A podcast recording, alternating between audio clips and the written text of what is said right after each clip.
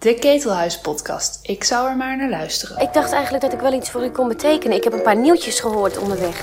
Maar ja, we zijn er nog lang niet. En we hopen natuurlijk met Anne Plus daar wel verandering in te brengen. Over het algemeen is er wel waardering voor de Nederlandse film. We doen hiermee iets heel spannends. Netflix is vrijer dan de NPO. Je kunt ook überhaupt niet naar een theater gaan en een mooie dvd opzetten. Dat kan allemaal ook.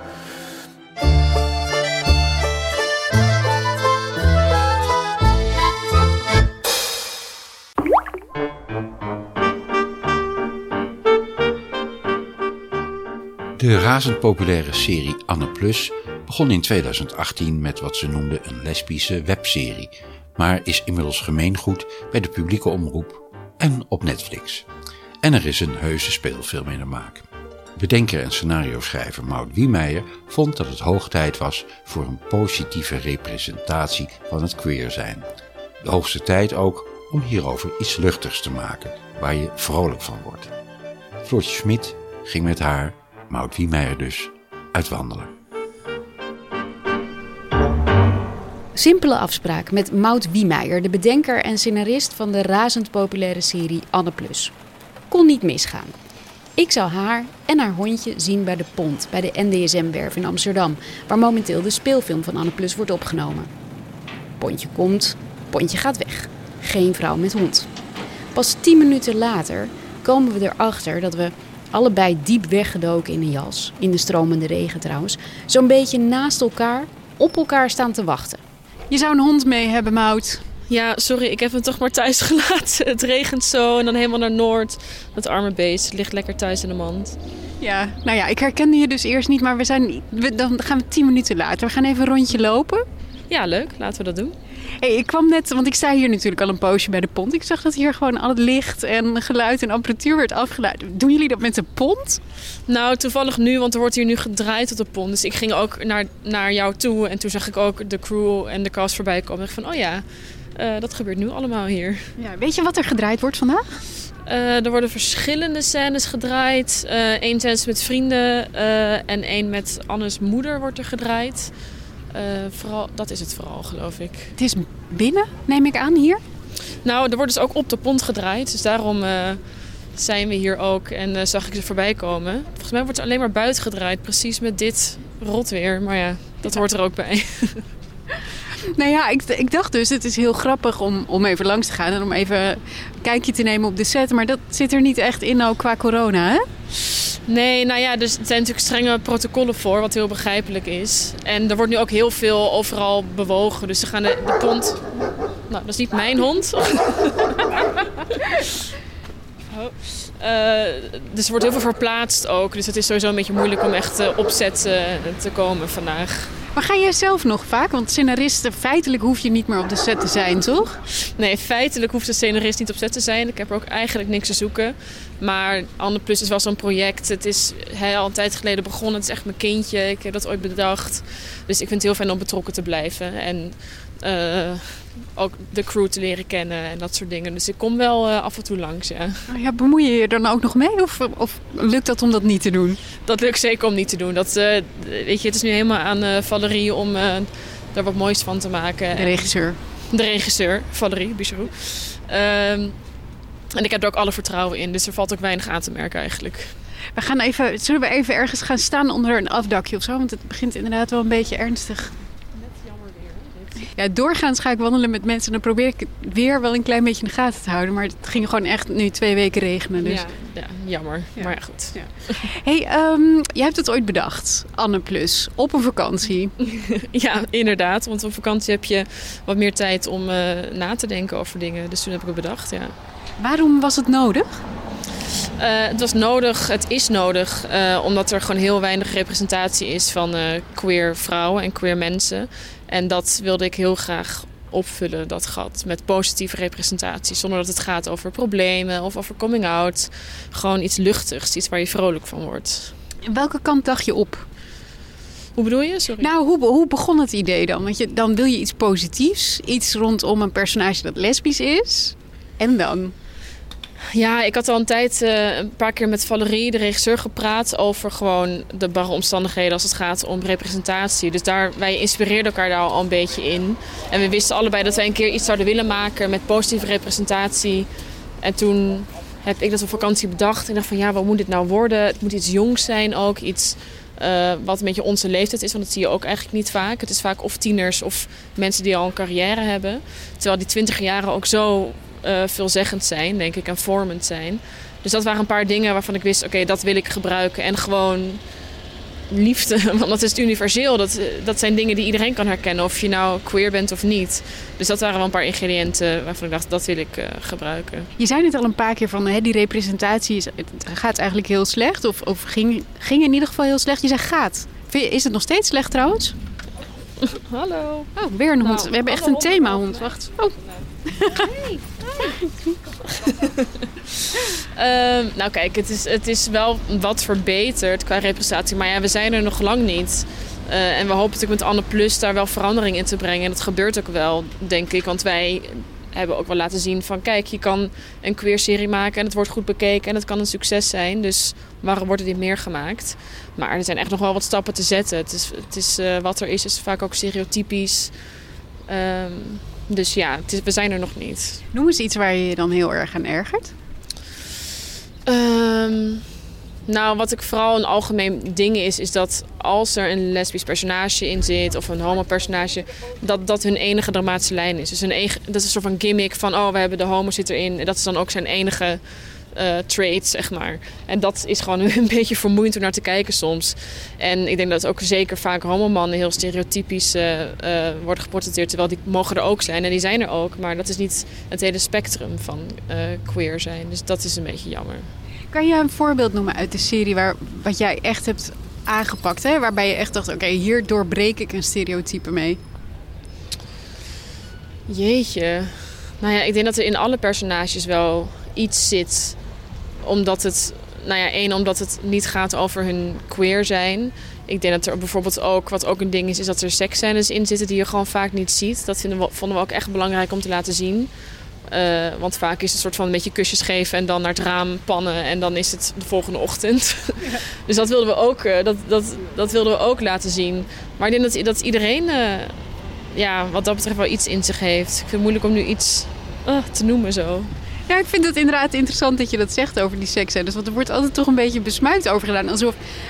Ik bedoel, kijk, als je, als je queer bent, kijk je ook naar heteroseksscènes. Ik bedoel, waarom zouden heteroseksuelen niet naar queer seksscènes kunnen kijken? Ja, precies. Weet je, wij kijken ons hele leven al naar uh, heterofilms. En wij kunnen ons daar ook in identificeren, want dat moet wel, want er is verder weinig.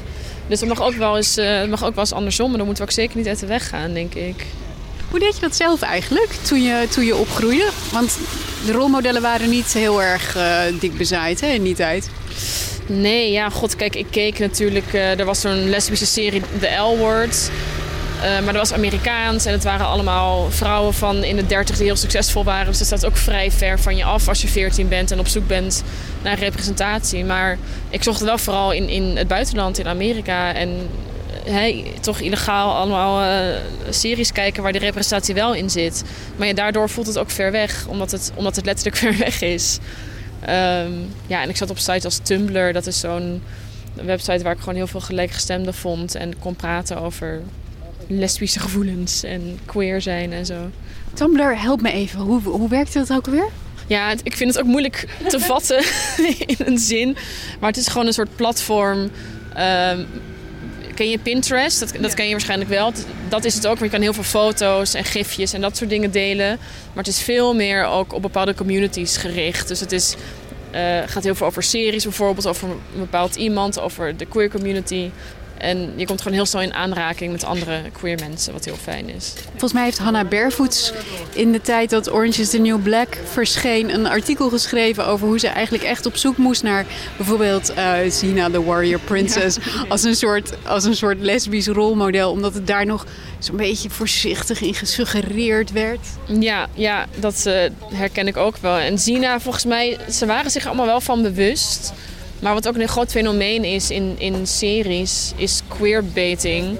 En dat, uh, uh, dat is dat, dat uh, de maker soort van suggereren van... oh, deze twee vrouwen zouden samen kunnen zijn, maar het gebeurt nooit. En daarmee halen ze een soort van die, dat queer publiek binnen... maar lossen dat nooit echt in. En nou ja, dat is ook gewoon een beetje, een beetje pijnlijk. Sorry, we staan voor iemands deur. um, Het is een beetje wat Disney doet, toch? Die, die introduceren dan steeds een karakter en dan zeggen ze... oh, dit is Ja, één eerste film. gay karakter en die doet dan één dansje of zo. En dat Ja. is het dan. Ja, ja, ja, precies. Dat is het ook een beetje. Maar bij Zina waren ze... Ik heb daar wel eens een documentaire over gezien. En die waren zich er wel bewust van.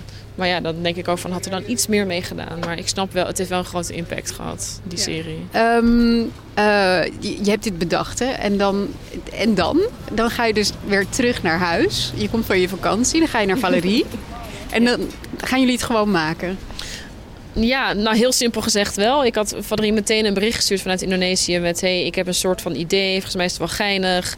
Het gaat over een meisje, hè, webserie, zes afleveringen, Anne plus iemand anders. Dat was een beetje het raamwerk wat ik had.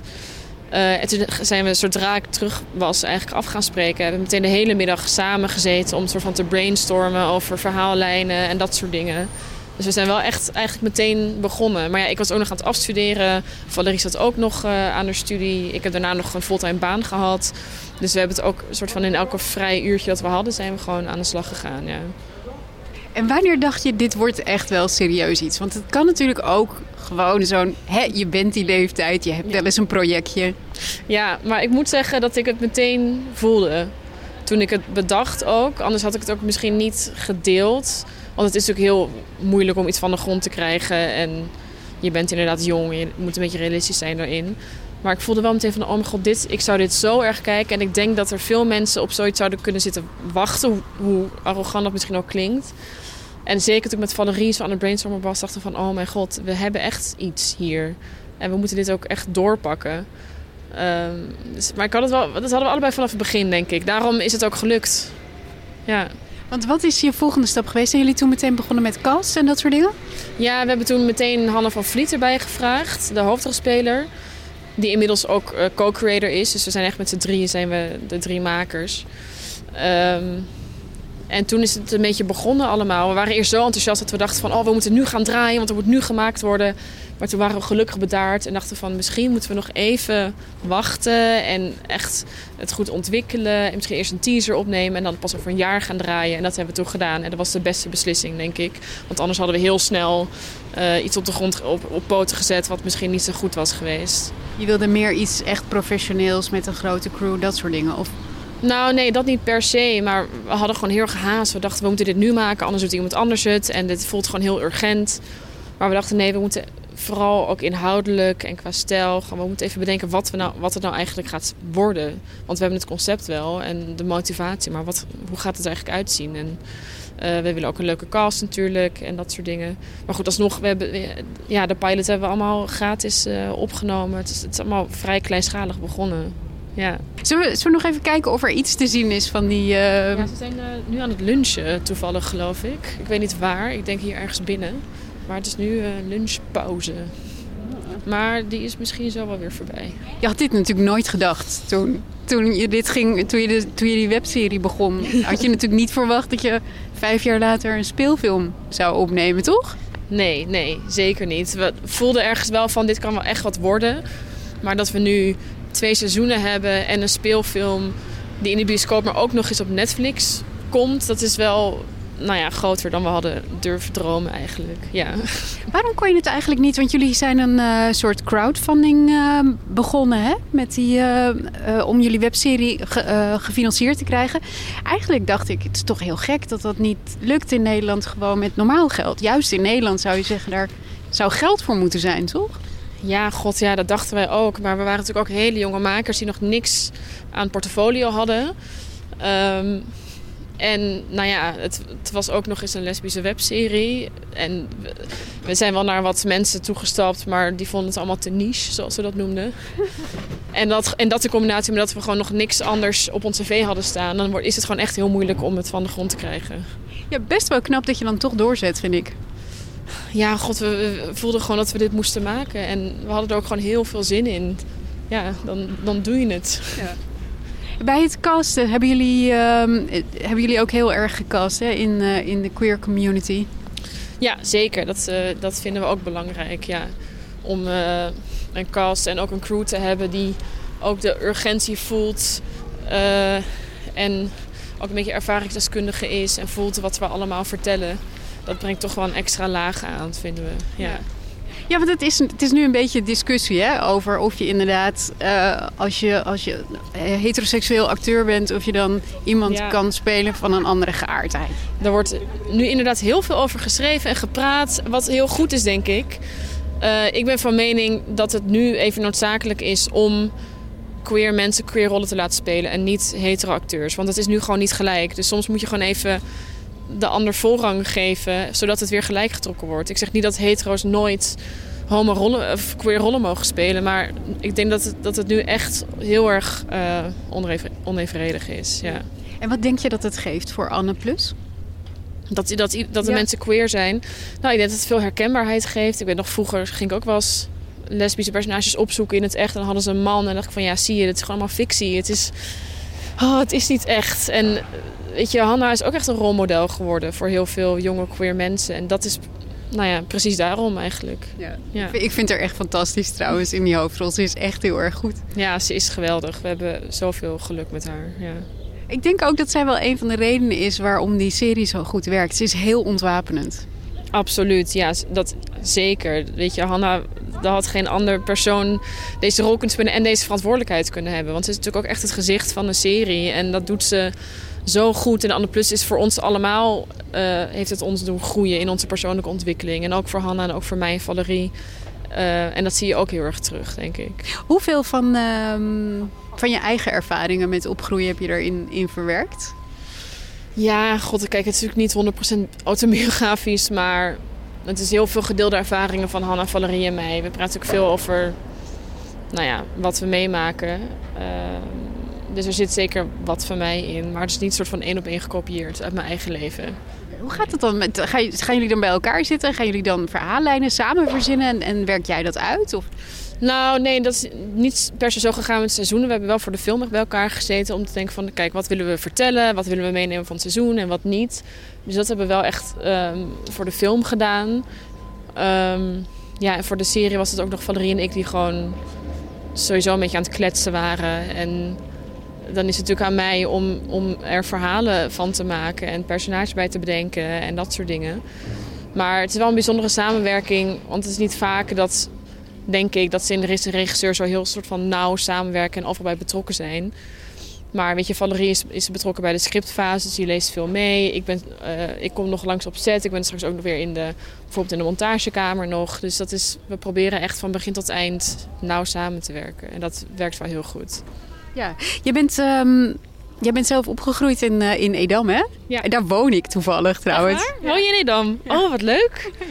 Dus ik ken, ik ken die gemeenschap vrij goed. Het is echt een heel ruimdenkende, open gemeenschap, toch? Ja, zeker. Het, weet je, het is deels eh ras-Edammers en deels oud-Amsterdammers.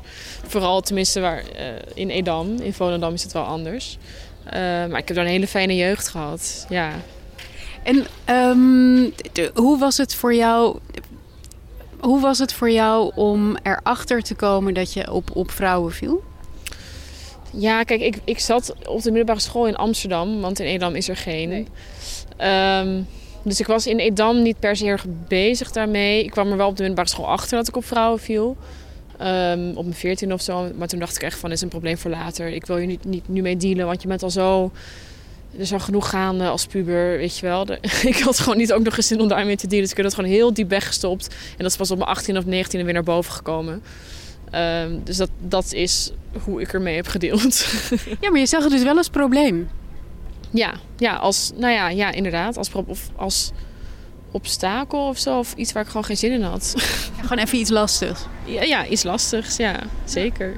Ja, want ik, ik vraag ernaar, omdat het ook in de serie zit. Ik vind, het, ik vind het zo mooi dat er niet een coming-out scène in zit. Dat is ook een cliché, hè? Mhm, In, ja. in dat soort films en series. Ja, zeker. Dat, dat zie je heel veel terug. Ja. Maar wat ik er heel mooi aan vind, is dat er achteraf over gepraat wordt. Door eh, Anne en haar ouders.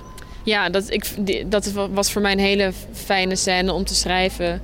We wilden gewoon graag nog wat meer van Annes... Wel iets over Annes coming out, zeg maar, vertellen. Zonder het echt te laten zien. Maar ik denk dat het juist mooi is, zo'n gesprek. Want veel...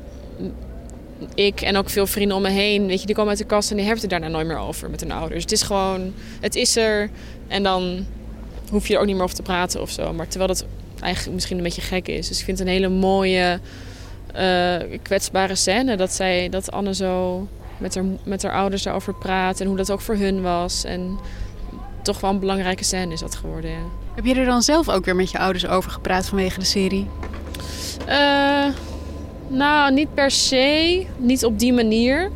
Maar nu Anne Plus aan het vliegen is, uh, is mijn moeder er ook wel veel meer mee bezig, zeg maar. En dat is, dat is wel heel fijn, dat ik voel dat het voor haar ook uh, wat aanweziger is. En er ook wat meer over wil praten en zo. En ik ook. Hoe bedoel je meer aanwezig? Of...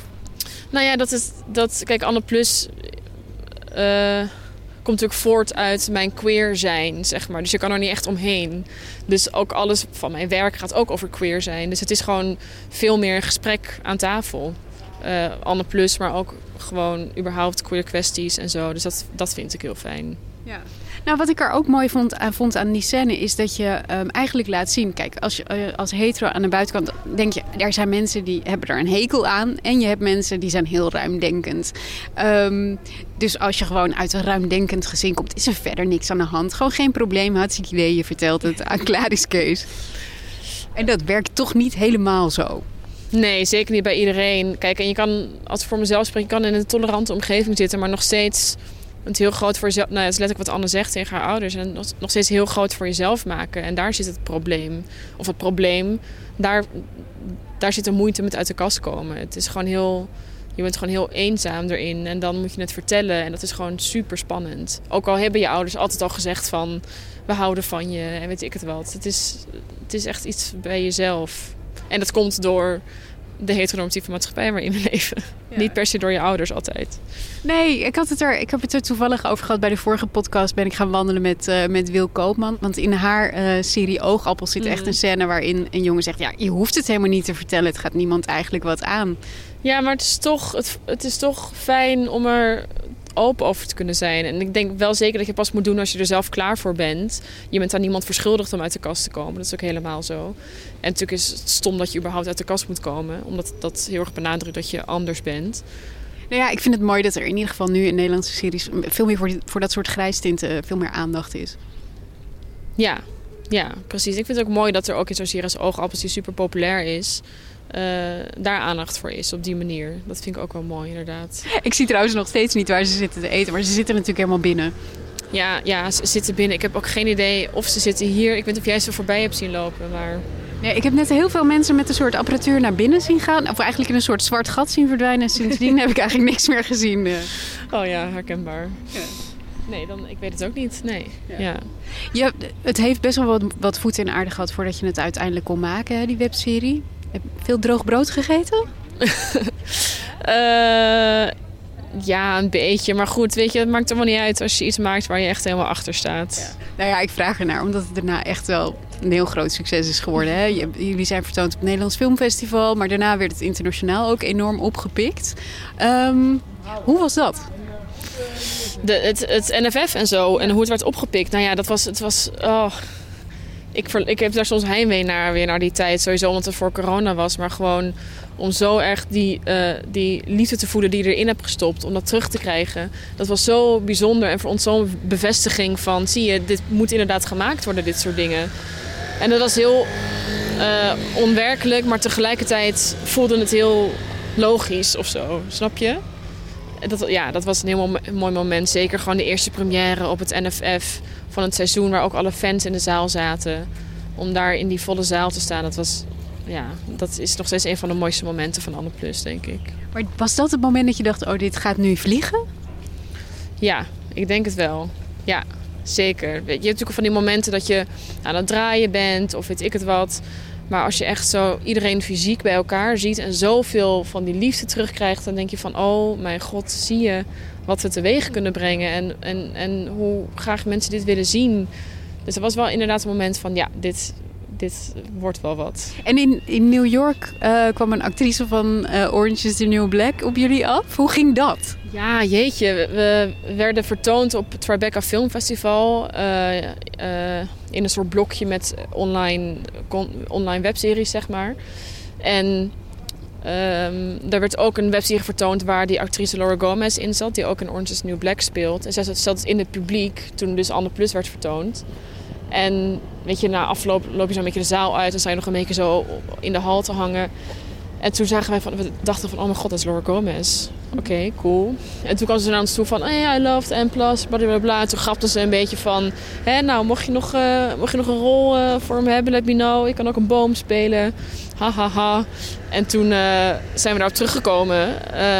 heb ik een rol voor haar geschreven, of naar haar toegeschreven. En toen gebeurde het ook gewoon. Ja, meestal is dat inderdaad een soort grapje, toch? Als mensen dat zeggen. Ja, ja zeker. Maar dit was, we dachten, we weet je, we grapten er ook een beetje over. Maar toen dachten we van, oh, maar we gaan dit wel even, we gaan hier wel even achteraan. Ja. En hoe heb je dat uiteindelijk dan voor elkaar gekregen? Ga je dan via een agent? Wordt, wordt zij ingevlogen letterlijk? Ja zij, ja, zij werd ingevlogen. Natuurlijk gaat het ook allemaal via agenten en gedoe. Maar het, het is fijn dat wij dat persoonlijke contact met haar hadden. Dus we hebben ook in New York nog een keer met haar geluncht. Uh, toen hebben we contact gehouden. We hadden haar nummer ook. En uiteindelijk zijn de zakelijke dingen gaan natuurlijk via een agent. En toen is ze ingevlogen en is ze een week in Amsterdam geweest. Uh, waarvan ze een paar dagen voor ons uh, moest draaien. ja, dat is totaal random, maar zo leuk. Ja. ja, maar heb je nu nog contact met haar dan? Ja, ja zeker. Ze draagt ook Anne Plus zo'n warm hart toe. En dat is zo... Dat vind ik ook heel mooi. Ja, dus we hebben zeker nog contact met haar. Op een gegeven moment, je hebt dan die webserie gemaakt. Die wordt steeds populairder. Uh, daarmee ga je naar het buitenland. En dan benadert, zijn jullie toen door de NPO benaderd uh, voor een tweede seizoen?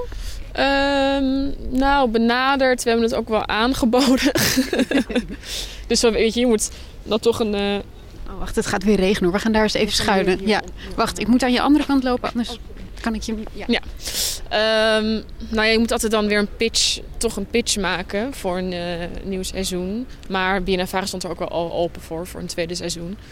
Uh, ik denk ook omdat het zich bewezen heeft met seizoen 1 dat het, dat het bekeken wordt. Ik denk dat al die filmfestivals er ook wel bij hebben geholpen, ja. Mm -hmm. en, um, en toen kwam Netflix? Oh ja, toen kwam Netflix. Dat is ook wel, dat is wel een droom die uitkomt. Omdat ja, toch? Ja, zeker. Ik, we merken nu ook heel erg, want staat nu, de serie staat alleen maar in Nederland en België op Netflix. Maar we merken al zo'n nieuwe stroom van kijkers. Omdat ze er dan gewoon voorbij scrollen. Of, en dat is toch ook heel fijn. Weet je, de NPO, dat was best wel een gericht, waar wij heel erg voor hebben gepromoot. Een gericht aantal kijkers. En Netflix heeft het gewoon helemaal opengegooid. En nu gaat die film ook, nadat hij in de bioscoop is geweest, internationaal op Netflix. En dat wilden we zo graag. Want daarmee kunnen we zoveel mensen bereiken. En dat is ons hoogste doel. Gewoon ook mensen bereiken hè, in landen waar het bij wijze van spreken verboden is om, om uh, queer te zijn. En die wat positieve representatie te geven. Dus dat is, we zijn echt heel blij dat dat gelukt is. Want jullie hebben hem ook vertoond in Thailand, toch? Ja, er was ook een festival inderdaad in Thailand. En daar, is, daar was Valerie. En daar is iemand na het zien daarvan uit de kast gekomen aan het publiek. Wat ook heel bijzonder was. Mm. Maar we, krijgen, we hebben ook seizoen 1 op YouTube internationaal gezet. En we krijgen ook heel berichten uit Brazilië heel veel. Wat natuurlijk, nou ja, daar is het geen feestje om uh, queer te zijn. En, en uit India en gewoon allemaal van die land dat die zeggen van... Oh, ik, weet je, ik ben in het geheim ben ik gay. Maar door dit te zien, weet je, voelt het, kan het ook leuk zijn. En is het zo verfrissend. En dat is, dat is echt heel fijn om terug te krijgen. Ja, wel grappig, want Anna is natuurlijk ontzettend eigenlijk wel heel randstedelijk Absoluut. meisje. Ja. Dat avocado-type is het. Ja. ja, zeker. Maar we hebben ook heel bewust voor Amsterdam gekozen omdat Amsterdam voor ons ook de stad was waar, zij, waar wij zijn opgegroeid als queer, zeg maar. We gingen naar Amsterdam met het idee van... hier, kan ik, hier is het allemaal mogelijk en hier kan ik mezelf zijn. En daarom hebben we wel heel bewust gekozen om nou ja, deze stad zo'n grote rol te geven. Ja. Uh, maar dat wilde ik allemaal helemaal niet vragen. Wat ik wilde vragen was, uh, waar ging ik nou heen? Oh ja, we waren bij Netflix gebleven. Oh ja. ja. Netflix. Dan gaan er dus, de NPO komt erbij, Netflix komt erbij. Gaan meer mensen zich er dan ook mee bemoeien? Ehm, ja, kijk, dus, er zijn altijd mensen die zich ermee bemoeien, ook om het in goede banen te leiden. weet je, bij de NPO kreeg je bijvoorbeeld een dramaturg erbij, maar wij hadden een hele fijne, dus dat, dat is echt heel fijn. Maar bij Netflix valt het eigenlijk heel erg mee. Die, zijn, die laten heel erg de makers vrij en vertrouwen erop, in ons geval in ieder geval, dat het allemaal wel goed komt. Dus dat is echt heel fijn. Natuurlijk moeten nu nog de, hè, de edits komen van de film. Dus wie weet wat er dan nog uh, gaat gebeuren met plasjes die er overheen worden gedaan. Maar dat vinden we wel echt heel erg fijn, dat ze behoorlijk worden vrijgelaten. Ja. Je bent niet bang dat er nog een soort censuurachtig dingetje overheen komt of zo? Te, nee, en dan, wij zorgen er ook wel voor dat dat niet gebeurt. nee, daar staan wij niet voor. Nee. Echt? Want oh, het is wel Netflix.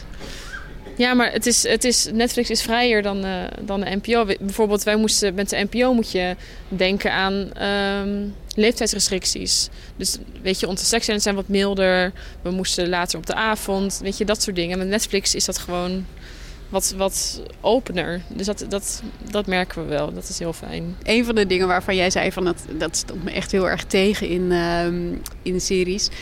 Uh, is dat het vaak zo geproblematiseerd wordt. Hè? De problemen die worden heel erg uitgelicht. In uh, het laatste gedeelte van het laatste seizoen heb je het wel over uh, mishandelingen van, van homoseksuelen op straat. Ja.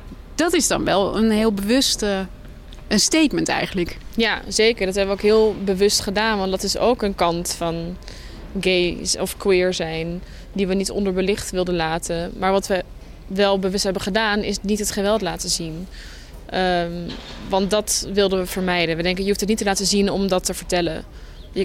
We, willen, we wilden juist de reactie erop laten zien. En hoe, je, hoe het mensen kan samenbrengen. En hoe we er altijd toch nog voor moeten blijven, tegen moeten blijven opstaan, zeg maar. Dus we hebben het toch op onze manier, we hebben het wel op onze manier gedaan. En dat is ook belangrijk, denk ik. Ja, want Anne gaat een, een demonstratie organiseren. Jullie zitten bij het Homo Monument. Het is eigenlijk een, je hebt eigenlijk daar gewoon een feestje georganiseerd, toch? Nou ja, oh, kijk, veel dingen op het Homo Monument zijn ook feestjes, maar het is ook een monument en er gebeuren ook hele belangrijke dingen. Um, dus nou ja, wat ik al zei, het is heel erg op de Anne Plus manier gedaan. Op een op, toch op een positieve manier een heel serieus onderwerp bespreken.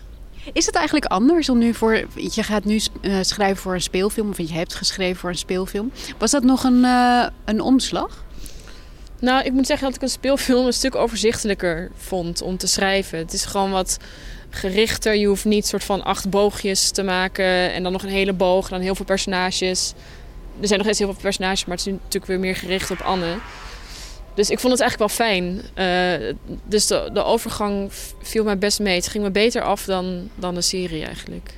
Spanning, maar je hebt, het is wel lastiger qua spanningsboog natuurlijk. Een serie dat heeft een spannings... Of ja, jullie webserie had een spanningsboog van een kwartier, 20 minuutjes? Ja, ja, de serie toen kwam natuurlijk seizoen 2, wat weer een langere spanningsboog was. Maar ja, dan heb je ook de lange spanningsboog van 8 keer 25 minuten. Dat is de allerlangste spanningsboog die je moet maken.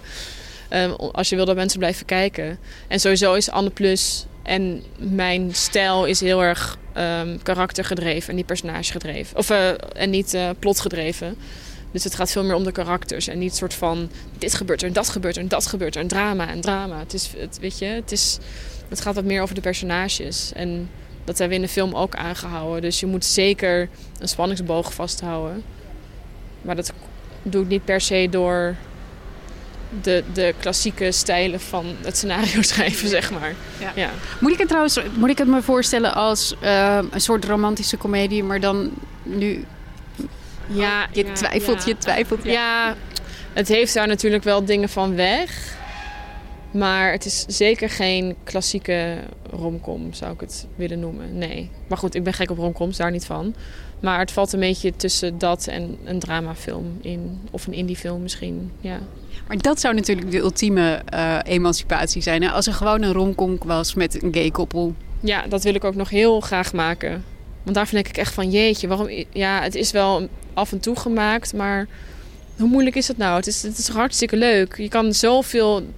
Er worden zoveel romcoms gemaakt in Nederland. En geen enkele met queer personages in de hoofdrol. En dat is gewoon heel jammer. Dus dat wil ik ook heel graag maken. Maar is het niet zo? Want um, dat vroeg ik me wel af. Je zit natuurlijk nu heel erg in dat queer hokje. Wil je daar ook niet gewoon uit als scenarist? Gewoon iets heel anders schrijven, weet ik veel. Een, uh, een thriller of zo. Ja, ik zit natuurlijk heel erg in het queer hokje inderdaad. Maar het is ook wel mijn missie om in alles wat ik schrijf queer representatie vast te houden. Maar dat betekent niet dat het altijd daarover hoeft te gaan. Dus ik kan ook een thriller schrijven of een, of een psychologische film of whatever. Dat wil ik ook allemaal heel graag doen. Um, maar ja, ja, ik denk dat ik zeker word gezien als die queer schrijver die altijd maar queer personages wil. Maar ja, weet je, uh, het moet ook gebeuren. Dus ik omarm dat ook. En ik heb duizend ideeën voor films en series en noem maar op. Uh, die niet als Anne Plus zijn. En dat kan ik ook gewoon. En dat wil ik ook gewoon. Ja. Ja. En, en het zou zelfs beter zijn als daar inderdaad ook gewoon queer personages in naar voren kwamen, toch? Precies, ja. Je kan het in elk genre. Het is niet zo dat het allemaal meteen maar lieve romcom moet zijn. Maar het kan, het kan in elk genre kan je queer personages doen. Heb jij toevallig die, uh, die documentaire gezien over um, trans uh, mensen in films? Ja, ja, die heb ik gezien. Ja. Dat, is toch echt, dat was voor mij echt een eye-opener. Ook over hoe mensen ingezet worden. Dus inderdaad dat je heel vaak in thrillers zijn het dan de moordenaars. Want ze hebben toch al iets te verbergen. Een beetje die redenering is toch afschuwelijk? Ja, absoluut. Ja, daar moet je natuurlijk ook voor, voor uitkijken. Uh, als je dat soort genres gaat maken. Maar er zijn gewoon zoveel blinde vlekken van... Nou ja, toch ook van hetero makers. Dus ik geloof ook heel erg in van geef ruimte aan queermakers om dat soort verhalen te vertellen. Want dan gebeuren dat soort dingen niet meer.